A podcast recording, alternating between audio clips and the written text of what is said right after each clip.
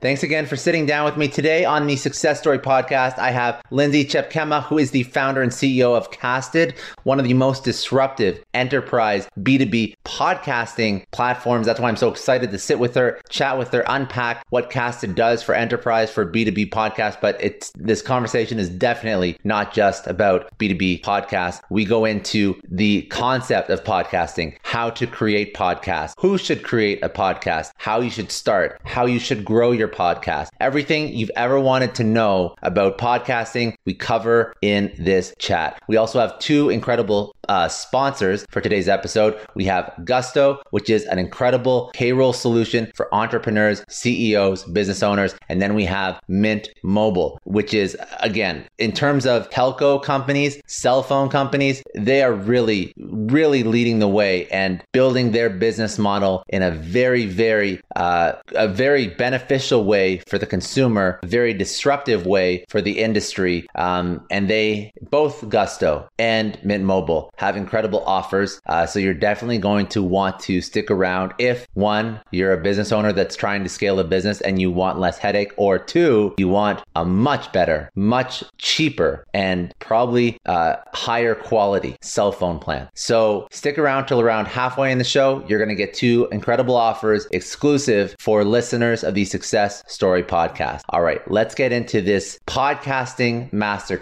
uh, masterclass, excuse me, with Lindsay Tjepkema.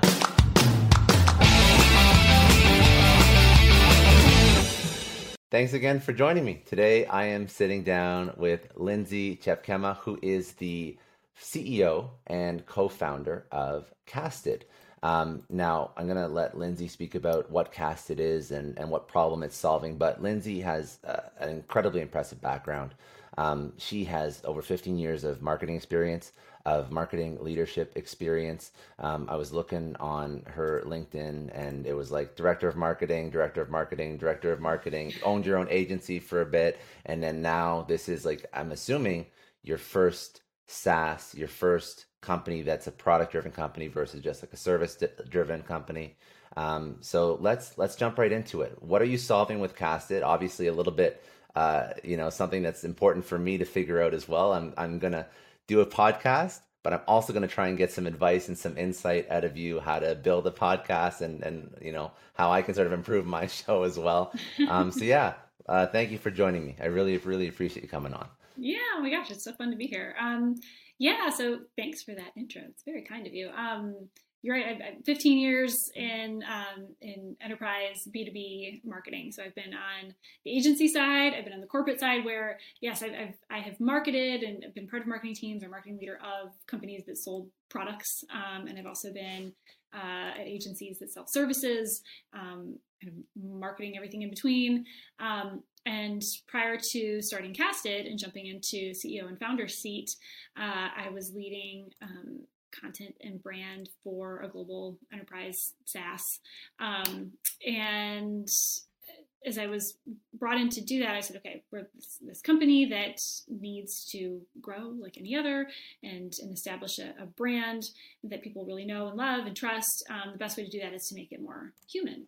And so what um, what I did there and built a team there to do was to, to do just that to, to make this this brand this global brand more human and said okay what better place to start than with what you and I are doing right now just have having conversations with people who know a lot about that space people that our audience was going to be really excited to hear from. So had great conversations turned that into content started to realize hey we're having all these great conversations why don't we turn those into podcasts or, or videos?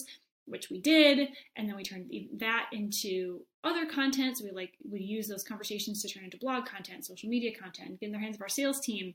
Um, and it was working really well except we were like wow this is really manual and really cumbersome. I can't believe that there isn't a platform to help us do this and to, to use conversations really as the center of our like integrated sales and marketing strategy. Um, so fast forward, that's that's what I set out to do. I, I, left that that role, left my role as a, as a marketing leader, uh, kind of everything I had been doing over the last 15 years, and set out to serve people like me um, by starting Casted, and, and, set out to be the change I wanted to see. And so that was that was two years ago, and here we are. We're what um, I like to call, you know, Casted really is the first amplified marketing platform, taking conversations and with uh, thought leaders and helping marketing teams amplify those conversations, uh, ring them out across other marketing channels. So there's a few. That's a, a good story. I I understand the progression now. Um, I also want to just take it back and understand where your head was at when you decided to even attempt bringing a podcast into the B2B space because now it seems a little bit more commonplace, but you still see people mm-hmm. that say, well, how do we measure it? Is it, uh, you know, is it worth the time, the hours invested? Um, where, where were you thinking or, or why did you think to do this? Why did you think that that authenticity was important in B2B marketing and podcasting was the way to capture that? Well, authenticity has always been, you know, the way forward. It's the, the companies that are more authentic um, with their brands are the ones that win the loyal audiences, right? It's always been that way. Um, Tim Kopp, uh, legendary CMO, who's now CEO of, of Terminus, said, I think he, I think he was the first one I heard say it anyway. You know, B two B, B two C, it's all it's all H to H, it's all human to human, right?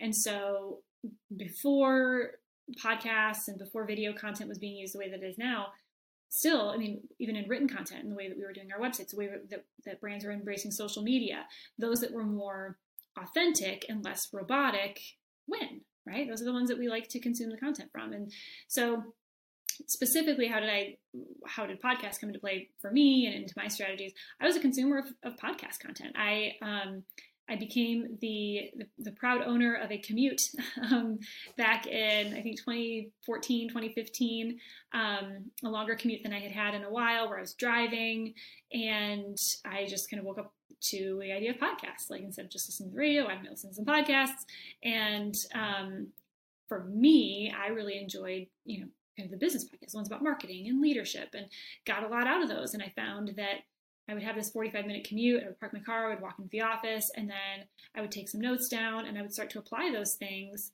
that I had just learned. I would be like, hey, I'm going to I'm gonna use this with my team today, or here's this cool idea that I'm going to talk to my head of demand gen about, um, see if we can work that into the strategy. And so, being somebody who had really really benefited from from podcasts um, for a while i was like you know this is something that we should do our audience would really benefit from this. And like I said, we had been having conversations already. We were just recording them on our phones or, you know, just taking notes with internal and external thought leaders. It was like, this just, this is a no brainer. Why don't we capture these conversations in a slightly more sophisticated way and share them directly with our audience and then also see how else we can use them.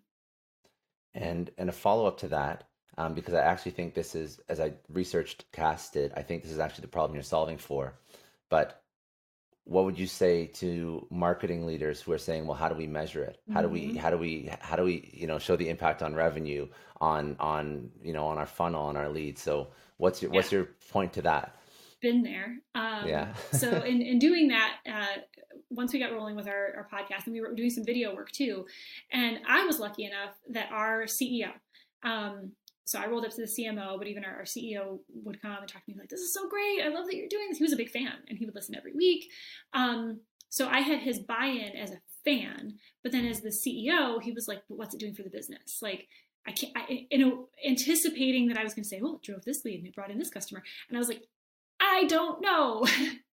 Brand awareness, and hey, we achieved ten thousand downloads, and he's like, "Yeah, but what does that mean?" I was like, "I don't know," and so that was really frustrating to me. So as we set out to build casted that's something that's been really important from day one and that we've been working on all along saying okay um, really all of the tools you know tools and point solutions and little one-off things here and there that exist around podcasting today are made for podcasters somebody who is creating a show to build an audience that they can quantify and monetize by selling ads that's great there's nothing wrong with that but that's not why a B2B and enterprise marketing team would do a show. They, you mm-hmm. know, Salesforce, I'm, I'm assuming they're, they're, a customer of ours, but I'm, I'm, assuming that they're not doing a podcast to make more money. That's, that's not a need that they have.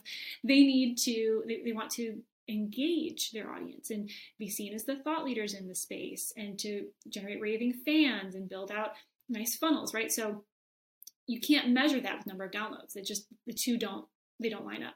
Mm-hmm. So really what you need to be looking at is engagement just like you do with the rest of your content. How are people consuming your podcast and audio content and all related content that comes out of that? How are they consuming it? How are they engaging with it? Is your audience growing over time? Are people coming back? What are people doing after they listen? What parts of the conversations that you're sharing are they listening to? Are they going on and engaging with some of your additional content? Are they um, requesting a demo down the line? Probably not as a direct result of listening to that one that one um, episode, but like, are they starting to build a relationship? And so, as we were building Casted, we said, how how can we start to track that? How can we show the marketer what breadcrumbs are being dropped by people in their audience as they start to raise their hand? How can we how can we bridge the gap between sales and marketing? It's something that that you know a lot about. How can we not create content? How can we help marketers go beyond creating content for content's sake or be viewed as being is creating content for content's sake to saying no the content that we're creating is not only building our audience and, and generating engagement but is also impacting revenue influencing pipeline hey salespeople when you use this content when you use this clip it will help your conversation in this way and so mm-hmm. um, that's the information that we try to pass back in the platform and then by integrating with crm we also like append the information that's already there that salespeople are, are adding to those customer um, contacts and uh, the timelines and the information you have about your contacts by saying, hey, these people are also engaging with the content in this way. Might be a good opportunity to reach out, or might be a good opportunity to see how that's impacting those relationships over time. And that's that's what Casted is doing. And I don't, mm-hmm. you know, correct me if I'm wrong, but I don't think that anything like this focused on B2B podcasting exists yeah, before at least, Yeah, at least not before we got started. Um, that's that's why we created it. Is that I, I yeah. looked, I, I tried to find it, and then said, okay, I guess we're gonna have to go build it. So. Uh, that's that's that's an entrepreneurial lesson in and of itself, um, right? Like you're solving that need that you found in your own in your own industry in your own life. Yeah. Okay, so for businesses who say, okay, it makes sense to have a podcast if I have the bandwidth to do it. Um, what businesses would you say should start down this path? Is there a certain revenue threshold that you should be probably, you know, we're 10 million ARR or, or annual recurring revenue? Like, are we 15 million? Or is it something you just start right away as a founder, CEO?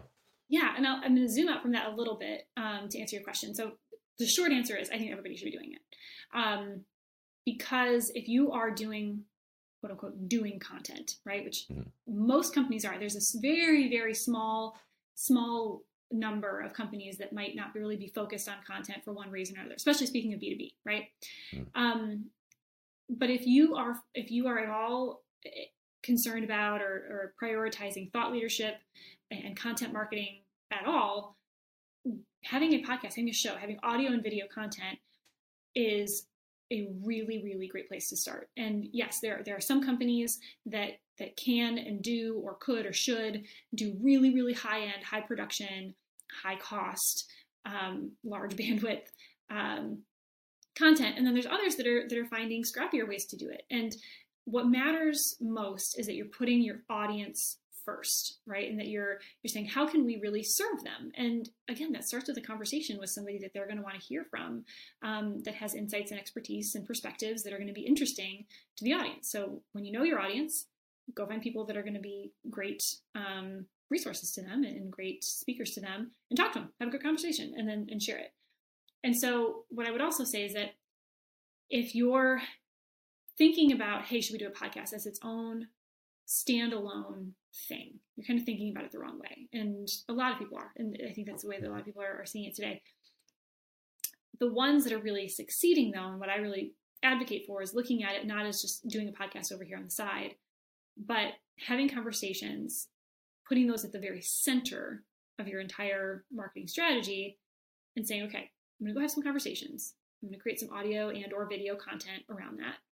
And then from there, I'm going to pull all the other stuff that I'm, that I'm already doing. I'm going to pull blog posts out of that. I'm going to take some of those unique insights from people that I've talked to and turn those insights into a really engaging blog post and some really cool kind of um, interesting posts for social media. I'm going to get it into the hands of my sales team so that they can use the quips and clips and insights and and um, and fun anecdotes and, and metrics that that are shared on my on my show so that they can have better conversations and move things along in their process faster. So when you look at it not as one more thing to do, but like pulling something into the center and making everything much um, more efficient, it really works for even you know any any team that's that's already doing content to kind of retool their approach. And I'll ask you something else because you probably come up with this, or you probably had to deal with this um, with working with different founders as well as larger organizations. Does it make more sense for the podcast to be positioned as something from an executive or a founder, or from the brand? Mm. Gosh, I think really it depends you know and i think it depends then there's also other ones too there's, there's i know like, it's not it's not an easy answer because but i just like you know i see like i see both i see both mm-hmm. sides and i'm just mm-hmm. not sure which one works better for a b2b context yeah i mean i think i i think something that comes that's very clear that is from the brand right um now you can leverage the personal brand of the, the host or the, the individuals that the face or the voice of the show yeah. but when it's really clear that this is the, it's like your blog, right? I mean, yeah. does it make more sense to have a blog that's, you know, Scott's blog or that, that really represents the brand? I mean, if, if you want it to come back to the brand, you want people to identify with the company and the product services that you provide. Um, that just makes sense to make sure that it's closely related. And it's not always necessarily about an executive. Like sometimes, and we've seen, we've seen this absolutely that it's a marketing manager or it's a engineer or it's a salesperson. One of our companies, um, uh, Lev, their podcast started when two salespeople, two account executives said, "Hey, we think this would be really helpful to help with our sales processes. Can we work with you? Can we can we work together on this?" And um, it it worked out really well yeah. for them. So yeah, no, I've, I've seen I've seen both, and that's I didn't know that example, but I've seen some brands do it. But then I see I look at, for example, the opposite side where you you have all these brands, but then you have like a Neil Patel type mm-hmm. podcast where it's he he drives leads for his own business, but it's like mostly mostly him. But I guess you're right. It, it does it does depend on on you know a lot of circumstances. Um, okay, you're starting a B two B podcast. Um, what would be your checklist of? You mentioned this a few times, like you mm-hmm. want to interview people that are having relevant discussions that could be tailored towards your target audience, but just like some things to think about when you're launching a podcast sure. from somebody who has done probably quite a few of them. And then yeah. a follow up. I'll, I do not like doing two questions at once, but I'll, I'll let you know where I want to go. So I want people sure. to listen to this. I want them to understand how to start a podcast if they haven't started it yet. But then I also want people who have a podcast where it's not successful in a B2B space or even otherwise, um, how they can grow a podcast after they've made sure that they have like those, uh, those benchmarks or those, you know, those core components down.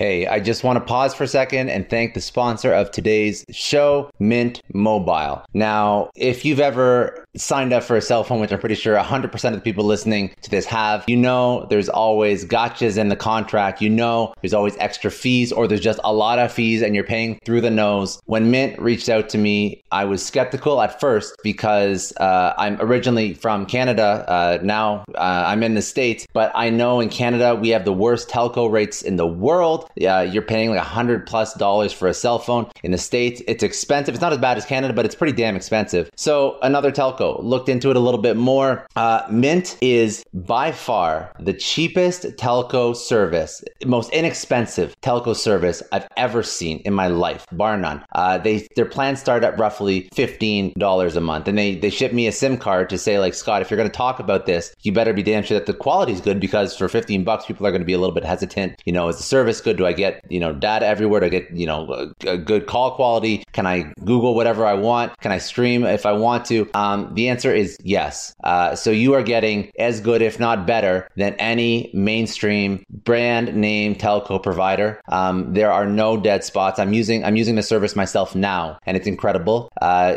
call quality is crystal clear. I get I get incredibly fast data speeds. So you know, 5G data speeds everywhere I go. I've never had an outage or a dead zone or anything like that. Um, how do they keep the cost low? It's the way they've built their business. They've built their business with no storefronts, no brick and mortar. So every everything that you do with Mint Mobile is online. It's an incredible service. So if you're looking into them, all plans include unlimited text, talk, and high-speed data. Again, competing, if not better than any of the major providers that you're currently using. They have a 100% money back guarantee within seven days. You can bring your own phone, use your own phone. And like like I said, it's starting at 15 bucks a month. So if you want to take advantage of a special offer they put together for listeners of the Success Story podcast, go to mintmobile.com slash success story. Go to mintmobile.com slash success story. You will cut your wireless bill to $15 a month without sacrificing anything. All right, let's get back to the interview.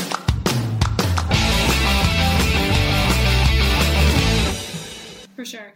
I think it's really easy, and this is this is in any strategy, this is in any marketing campaign, this is in any content. It's it's easy to overlook some of the fundamentals, right? So I think whether you're starting out or you're taking you're kind of zooming out from a show you already have or looking at another show, remember to check every once in a while who are you doing it for? Who is your audience? Is it all marketers in the whole entire world? That seems like a pretty large audience, but okay, maybe. or is it is it some subset? Is it, you know, content marketers at high growth B2B SaaS companies? Like that's very different than all marketers in the entire planet. So be really make sure it's really front of mind like who you're doing it for because that and then why you're doing it, right? So, are you generating leads? Are you generating brand awareness? Brand awareness? Are you trying to raise the profile of one of your executives in your company for one reason or another? Are you trying to raise funds?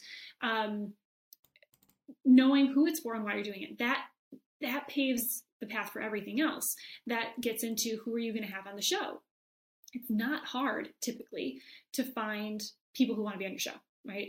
Anyone. I mean, anyone could start a podcast today and get 15 guests tomorrow. Now, would they be the right guests for your audience? Probably not. They'd be all over the place. You'd have an author, you'd have a, you know, small business owner, you'd have, you know, an investor in your company, you'd have all kinds of people. It gets a little bit harder, more challenging when you know really who it's for and why you're doing it to really narrow in okay then therefore who are we going to have on the show what are we going to talk about um, then you get into show format so is the show format for um, designed to appeal to who it's for. You know, um, executives, just stereotypically speaking, and, and this is where you want to do some some check-ins and see how things are going. But executives probably have less time to listen to a really long show, so you might want to keep it shorter and sweeter. Whereas somebody who's a developer, perhaps I'm being very stereotypical, but like maybe the type of show that you're doing is for someone who's going to be listening while they're working and therefore wants to go deeper mm-hmm. and listen longer, right? So there is no one size fits all format. There is no you know one size fits all approach you really really need to get in and understand who you're doing the show for why you're doing it and therefore tailor the rest of it around it no, that makes sense um, good advice now if you're trying to grow a show mm-hmm. um, like you said you want raving fans but i'm assuming a lot of businesses when they launch a show they're just pushing it out against their existing customer you know their customer mm-hmm. base um, how do you purposefully grow a show so that it can add more customers and not just give the existing customers more content. Sure. So again, that all goes into why you're doing it, right? So that's assuming yeah. that you want to, you're trying to grow your audience. So that's where it's really important to start with a conversation and ring it out. That whole amplified marketing approach that I'm talking about. So if you if, if you and I are just to have this conversation, you're turned into a show and just put it on a shelf and that's it. Mm. Some people would see it, some people would would listen to it and, and tune in, but if you pull clips from that and you use that on social media, then you have your and there truly are rich. It's not just like, hey, listen to our show, but like you're you're pulling out clips that are really engaging and you're you're using audiograms, so you're appealing to like the vid- visual senses of people as they're scrolling through social media, then you're going to attract more from your social network and those people's social networks and those people's social networks to come in and listen to your content. And then when they're there, um, give them more to dig into, right? So give them ways to listen and consume it without having to sit through the whole thing, give them clips to listen to, give them ways to share. Also, um, you know, leverage your blog. And as you're publishing your blog, if you have clips embedded in the blog, um, then people are going to come from that. And as you're sharing your blog, then you're also inadvertently sharing your, your podcast. So you can see how this all connects and it all works together. Where when you share one thing with one network or one audience, it kind of opens up an entire sphere of more. Um, also, as you bring people onto your show, if you're bringing people that really are going to be valuable, they can be internal, they can be external. When we talk about experts, like go talk to an expert, that doesn't have to be somebody who wrote a best-selling book. You know, it could be your an engineer in you know, on your team. It can be an intern, depending on what mm-hmm. your who your audience is and why you're doing the show. Um, somebody who could be interesting to your audience could be could be anyone. And when you bring them in and you make it really, really easy for them to share the show and, and to share clips of the show and just make it super easy, um, then you're going to obviously t- uh, tap into their network as well. So, no, just a couple easy ways.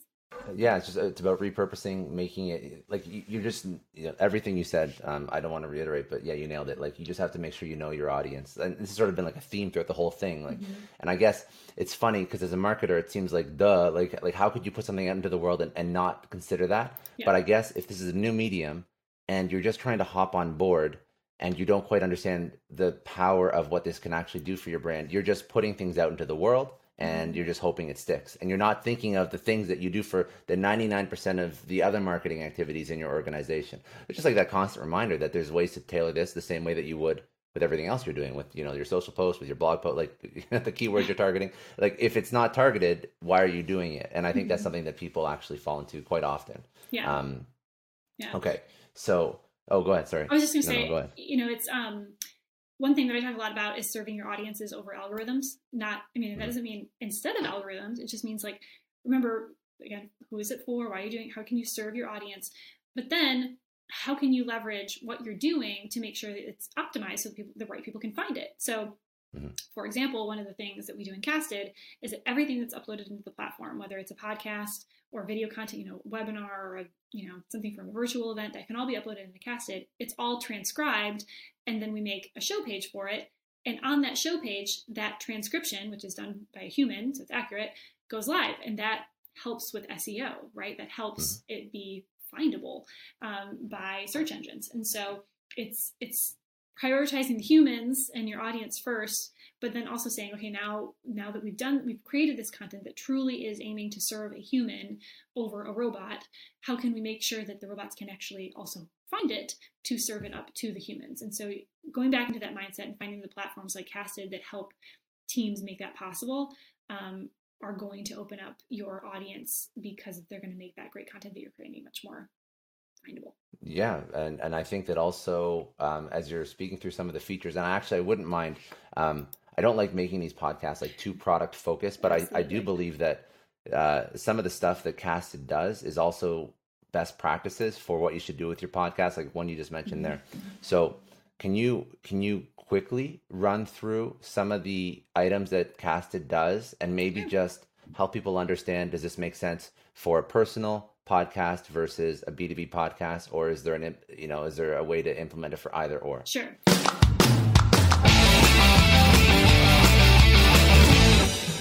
Hey, Scott here. We're just going to take a second and thank the sponsor of today's episode, Gusto. This is a one stop shop, one place you can go to take care of all the payroll issues, all the payroll stresses that you have to deal with as a business owner. Look, 2020 has been a rough year. We can all agree on that, and 2021 is pretty rough too. But if there's one thing that small business owners don't need is more headache. One thing that you've learned in the past year is that you have to focus on your business because Gusto isn't just built with businesses in mind it's built with the people who run businesses in mind. Their payroll system is the easiest to use, and I've used a lot over my career. Gusto automatically calculates paychecks, it files all of your payroll taxes, it also helps with time tracking, health insurance, and a ton of other HR nightmares that you just don't want to deal with. It also gives you access to HR experts who can help you. It's super easy to get started and set up. The switching pains are nil. Why? Because they will move over all of your data for you. 94% of customers who switch to Gusto recommend Gusto as the best payroll solution they've ever used. And this is the offer you're waiting for.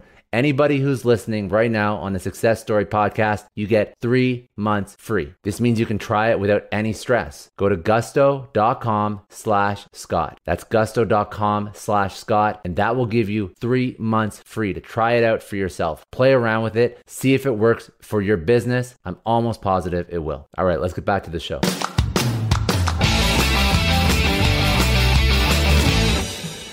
Yeah, so I think um, like so off the bat we're we're designed for and the whole company is kind of built for you know, to serve um, enterprise marketing teams right? So we're like mid-market enterprise um, typically b2b companies that have a content strategy that leverages audio and, or at least wants to leverage audio, audio and video content as a main part of their content strategy. So that's what cast is made for. However and to answer your question kind of going through some of these features the reason that we exist and, and what we're prioritizing as we build out the product are things that um, even if we're not the right fit for you or something that you might want to consider trying to pull together. So things that are important as you um, as you harness audio and video content as a key part of your strategy. So you need something that's going to uh, host and syndicate. So not only take your content and give it a place to live. So we give you um, pages, like listening pages for your whole show and for all of your episodes.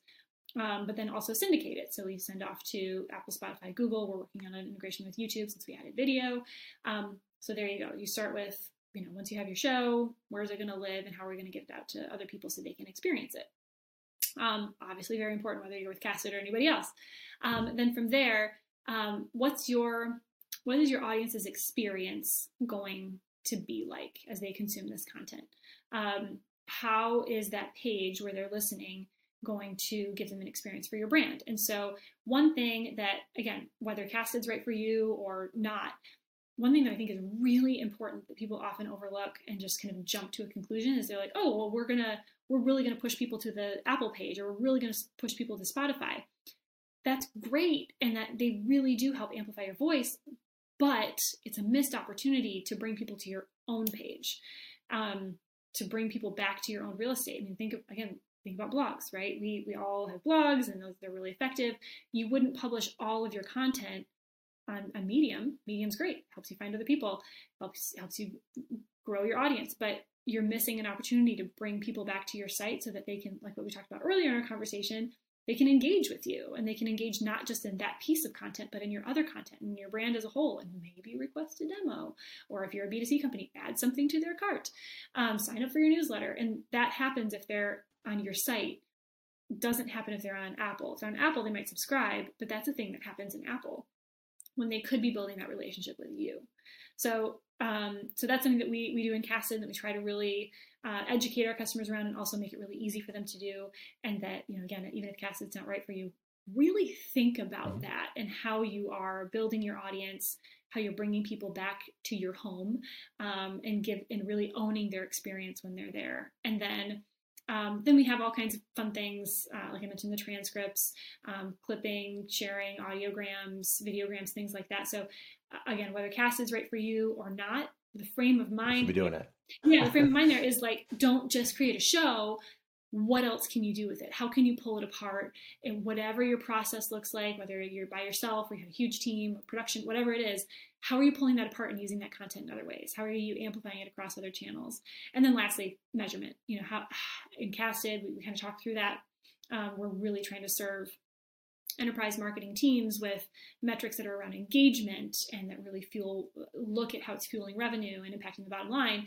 So for you, um, regardless of who you are and what your podcast or, or your show is for, really think about how you're going to measure it and don't settle for just like number of downloads if that's not what works for you. Really really look around and, and ask the tough questions um, with whoever you're working with about how are we going to measure this in a way that matters for why we're doing it right? Yeah no very good and and, and i appreciate that you say if you know if casted is for you or not mm-hmm. because these are just these are just really really good best practices. Um okay so that we we kind of uh we did as much for podcasts as probably most people want to hear about podcasts in this show. That was a lot of really good stuff. Um, I, I wanted to ask just some more like entrepreneurial things that you've probably learned over your journey. Is there anything else that we didn't touch on about podcasts? That, no, that was a lot about it? podcasts for people that are like, yeah, you were, you were good. Like you like nailed enough of I the appreciate podcast. that. Yes, no, that's that is okay. good. That is good. So, um, so first time, first time founder, and and you're you're killing it. So that you're you know in this you're in a small percentile of people that last and people that are doing well as a first time founder. So, um, what are some lessons learned? What are what are some things that you know have worked out, haven't worked out? How did you stay in business um, when most people go under after a year of trying to do their own thing? Yeah, man. Well, thank you. Um, first and foremost, it's not just me. It's been it's been the team um, that yes, I have just been so so lucky to to be a part of and, and to lead. Um, so I think that's huge. First, surround yourself with really smart people that um, make you better and that are as passionate about what you're doing as you are. I think trying to do it yourself. I think there's there's a lot of you know glamorization of like being an entrepreneur and like even if it's not in so many words, like making it seem like it's all just by yourself. And some some truly are. Like you're a team of one, you're by yourself, you're literally building a thing on your own. I think the sooner you get people uh, in whatever way that means for your business, I mean, for me, it was bringing on two co-founders that have truly been partners in all of it from day one, uh, and then building out a team. Um, that that's it. That has been it. it. The success has been in people. Um, and the sooner you can do that, the better. And just making sure that it's that it's, you're doing it quickly but really carefully because it's hard. Um, it's hard. Mm-hmm. It's hard. It's like parent, not unlike parenting. It is like the hardest thing and the best thing that uh, I've ever done. Um, so that, and then I think for for me personally, just being obsessed with learning and being really, really comfortable with being uncomfortable. Um, I spent 15 years in marketing, you know, progressively, you know, this step and then the next step in the ladder and into the next job and kind of doing the career progression that made sense. And then I made this jump and um, in many ways using all the experience that I've had throughout my career, but also doing something I've never done before. And so you have to get really comfortable with asking questions that you feel like you should know the answer to and going to people that know more than you do and ask, you know, be like, hey, teach me. I need to learn about this thing that it becomes so second nature to you that is new to me. So I think, yeah, being an entrepreneur, being first time founder, first time CEO is just being really, really comfortable with being uncomfortable and being kind of obsessed with learning and just not assuming that you have all the answers, but then also being willing to trust your gut when you just know it's time to do something else. Yeah. No, it's, it's good advice. Um, being being comfortable, being uncomfortable, asking a ton of questions. Uh, are these? I'm just curious. This is you know, is are these things that you just learned, or did you already have some sort of mindset going in that it was okay to ask for help? It was okay to find other people, bring them in quickly, because that's something that that in of itself is not like something that people just feel comfortable yeah understanding that that's how they're going to have to succeed. Yeah. It's almost like an ego thing mixed with an, an awareness thing. So, uh, where did that come from for you? It's a good question. I think um, just being in such a new role. I mean, it, it I, I, I would imagine, I haven't really thought about this before, but I would imagine I, I and anybody else in this position kind of has a choice early on where it's like, okay, here's the thing I don't know how to do. like, mm-hmm. yeah. am I going to fake it and and uh, you know cover up now and look struggle. like a, yeah and struggle yeah. and maybe maybe even come out successful but the really hard way by like going and trying to learn it on my own and or i'm just gonna put put myself out there and be like i've never done this before what do i do you know mm-hmm. and what i have found is that the times I was actually just talking to somebody else about this.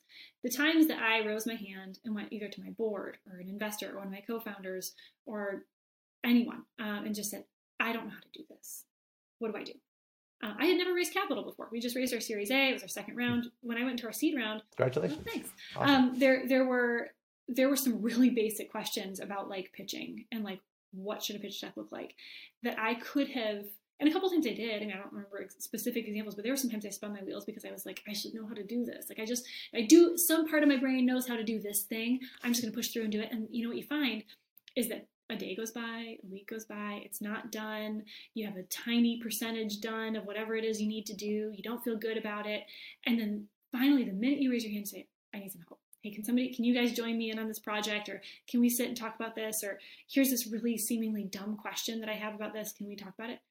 boom, you're like, by the end of that conversation, it's whatever it is you're working on is half done. You have a vision for the rest of it, and you crank it out. And it's just when you get through that, and I think you start to have every everything is data, right? Everything is data. When you start to have some data of like, hey, when I don't ask questions and I try to do things on my own, equals unsuccessful.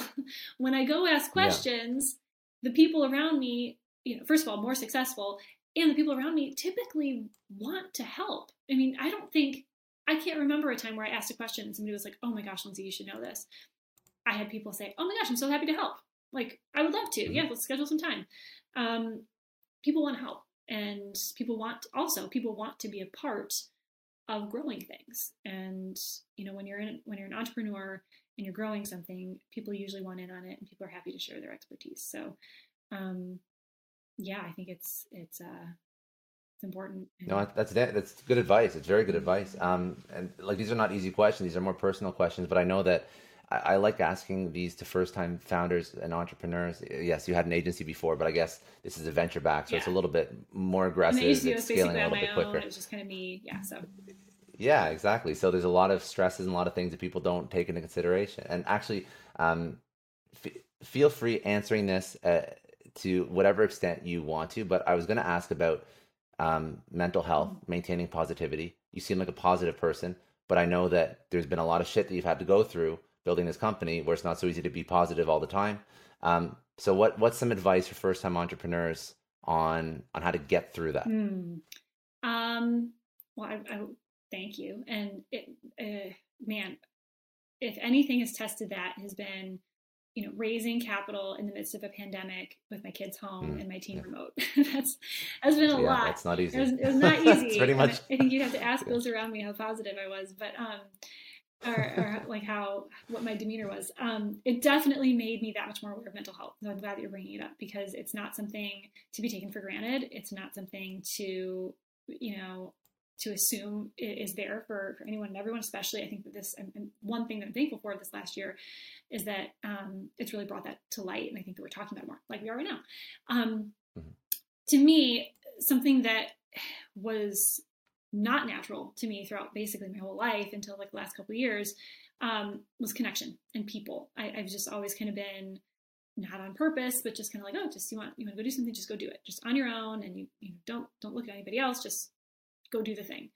And fine, that's been fine and good, but I.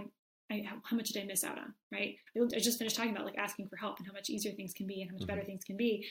And um, you know, through this and over the last couple years finding those connections those other people who have gone through what i've gone through or that i can connect with um, as peers and really go to to celebrate successes and to just go to when i'm really low um, that get me and that you know can can call me on my bullshit and can also you know raise me up on, on uh, celebrate with me when mm-hmm. things are going well that is something that i saw I don't know where it came from, but I saw for so for so long as a luxury and something that was frivolous. Um, not intentionally, but just like, oh, you know, some people have that and some mm-hmm. people don't. I guess I just don't. And then once I finally got those connections, it, it changed everything. And you're talking about mental health, like having people to to go to and to talk to and to connect with changed everything. And then going into this this last year of pandemic, um, I realized when I was completely, you know, subconsciously pulling away from those connections. And I wasn't as good. I wasn't in a good place. And I was alone. I kind of went into a cave and had my head down, was just working. Whereas when I came up out of that and would go to those connections and, and um, intentionally focus on relationships, even just I'm talking like a text message or like a phone conversation, it just would make all the difference. And so I think that's that's it to me is how how are you intentionally connecting with people and as a leader how are you doing that with your team and encouraging that amongst your team yeah. and um, it's it's easy to overlook or assume is happening um, but when you actually lean into it you really see what a difference it, it makes good I'm, I'm glad you had some advice for that because i think that that's um, on the range of entrepreneurial topics um, we do speak about scaling, growth, venture capital, bootstrapping, but like the mental health piece is something that I try and bring out from founders who have built their own thing or are managing a team, and even more so in COVID mm-hmm. because it's something that's um, not really discussed enough. To be quite honest, you either have a, a leader who gets it and they have a healthy team, or you have, unfortunately, if a leader doesn't, I, I can't say with 100% certainty, but I'm sure some people on their team are not doing that great yeah. and they're pretty damn depressed over the past year and a half or two years or whatnot. Yeah. So, you know, the more, the more can be brought out, I think the better. So true. Um, it's so true. And it's so true to, to um, accidentally, because there is yeah. a lot going on and especially with a startup, I mean, things are moving quickly. Everybody's really busy. And I think work hard. Yeah, you work really yeah. hard, and especially now when you're not physically seeing seeing people, or like noticing that somebody's not coming into the office as much, or not really going out with people yeah. as much. Like, it's easy it's easy to overlook. And I think for for Casted, it's something that's really important to me, and it's really really important to my co-founders. And we kind of check each other, like, hey, I don't think the team's okay, or I think we should probably mention yeah. this. Um, and so that's yeah, connection and, and actually caring about humans is something that's so so easy to talk about, but really important to actually follow through with. Do something about mm-hmm. it. Yeah. Okay. Um, one last uh, entrepreneurial question, then some rapid fire. Okay. Um, uh, so first, you can spend a tiny bit of time on this one. Uh, some advice for somebody who's looking to start their own company. Okay.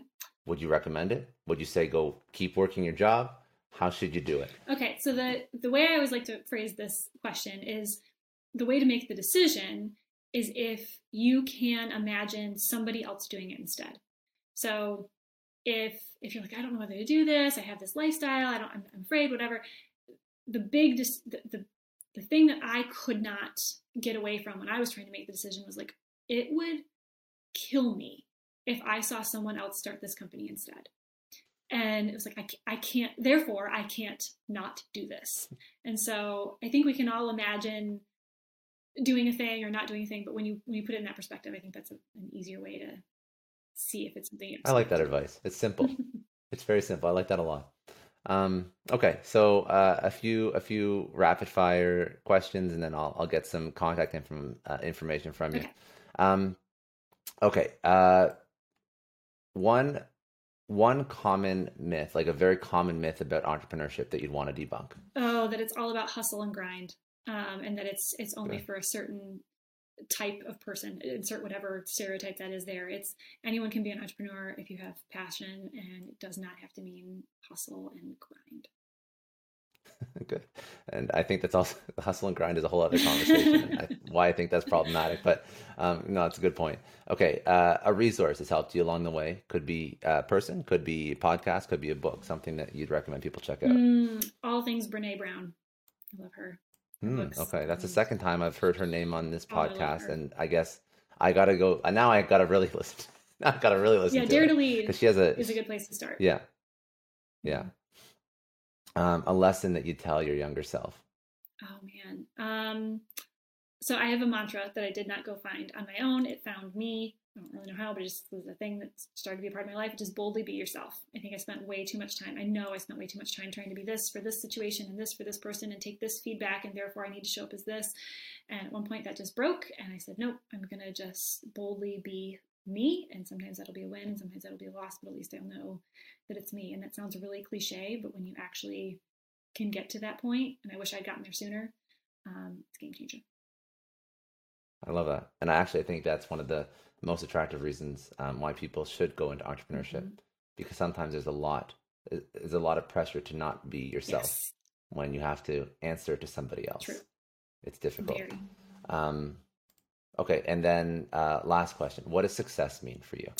Oh man, um, to me, it's that I'm using um, all that's been given to me to make the difference that I'm supposed to make, and the way that it shows up, and kind of like the the barometer of that is the people around me. So, um, mm-hmm. whether it's my family or friends or company, um, am I showing up for, and I'm, am I using what I have to show up for them so that we can all collectively do what we need to do? And uh, that kind of shows up in the success okay. of the people around me. I love that. Okay. And then most important, where do people uh, go find you online, Casted online? What are the socials and the website? Sure. So Casted is casted.us. Um, you can find us on Twitter at, at GoCasted. Uh, you can find me on Twitter at Casted Lindsay with an A. Um, and I'm on LinkedIn, pretty active on LinkedIn as well. You can figure out how to spell my last name.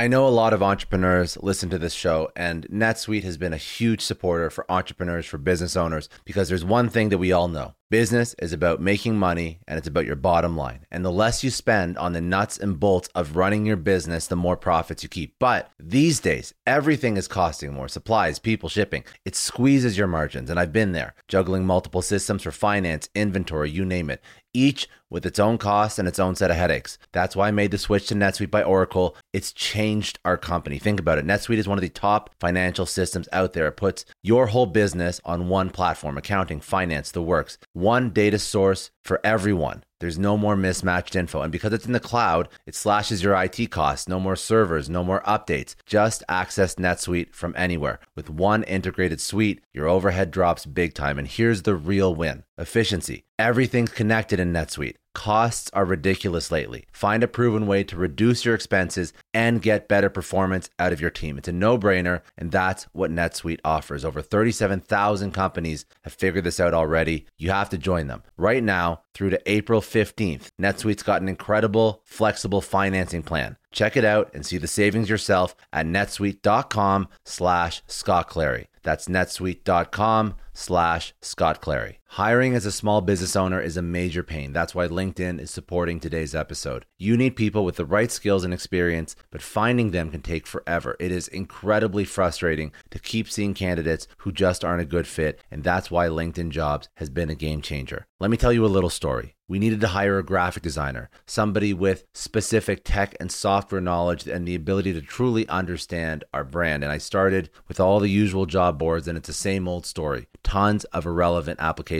No one's really matching my needs. I tried LinkedIn jobs and the quality of candidates was just on another level. People with impressive portfolios, relevant expertise.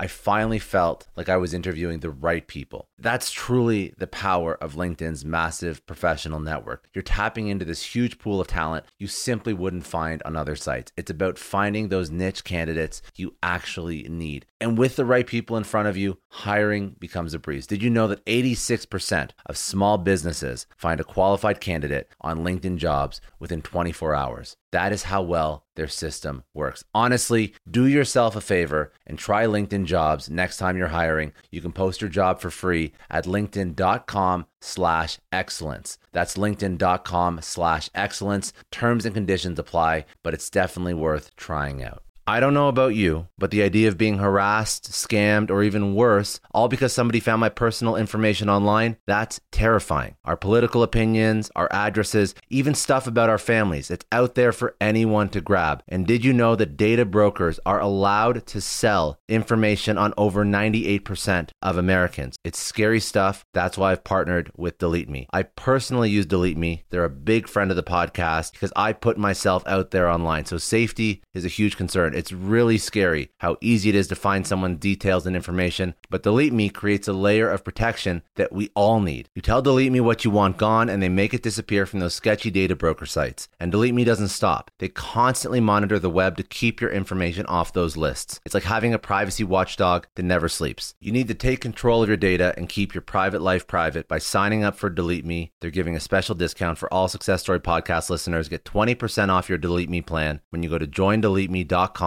slash success and use promo code success at checkout. The only way to get 20% off is to go to joindeleteme.com slash success and enter code success at checkout. J-O-I-N-D-E-L-E-T-E-M-E dot com slash success. Hey everyone, I just want to take a second and thank the sponsor of today's episode, Heaven Hill Bottled in Bond Bourbon. Now, I don't have a lot of liquor sponsors on this show. Heaven Hill Bottled in Bond is actually one of my favorites.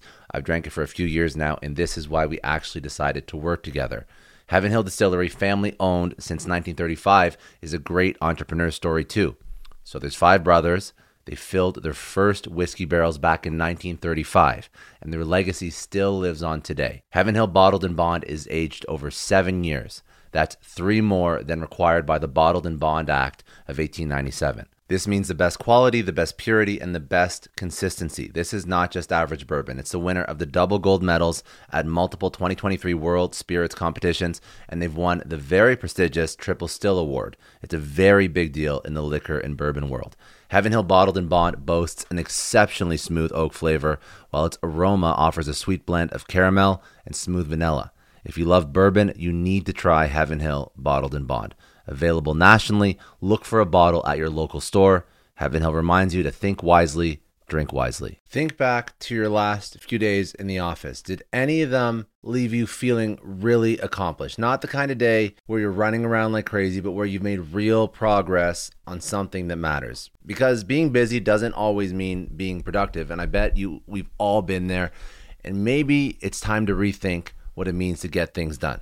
Today's episode is sponsored by Belay. And what they help you do is instead of getting sucked into emails and to do lists, they help you delegate tasks and focus on big goals. They can connect you with top notch US based talent who are ready to take on those time consuming tasks that bog you down. Let's be real, there are way more important things you could be doing than bookkeeping or wrangling a packed inbox. They have virtual assistants to handle all of those pesky administrative tasks or accounting professional to take care of all your financials. But here's the best part you don't have to waste weeks searching for the right person. Belay's personalized matching service works quickly, sometimes matching you with the right talent to take stuff off your plate in under a week. Are you ready to try a different way of working? Check out Belay's list of the top 25 things you can delegate to a virtual assistant. It might just change your business and your life. Text success, that's S U C C E S S, to 55123 to get the list and to start transforming your to do list with Belay.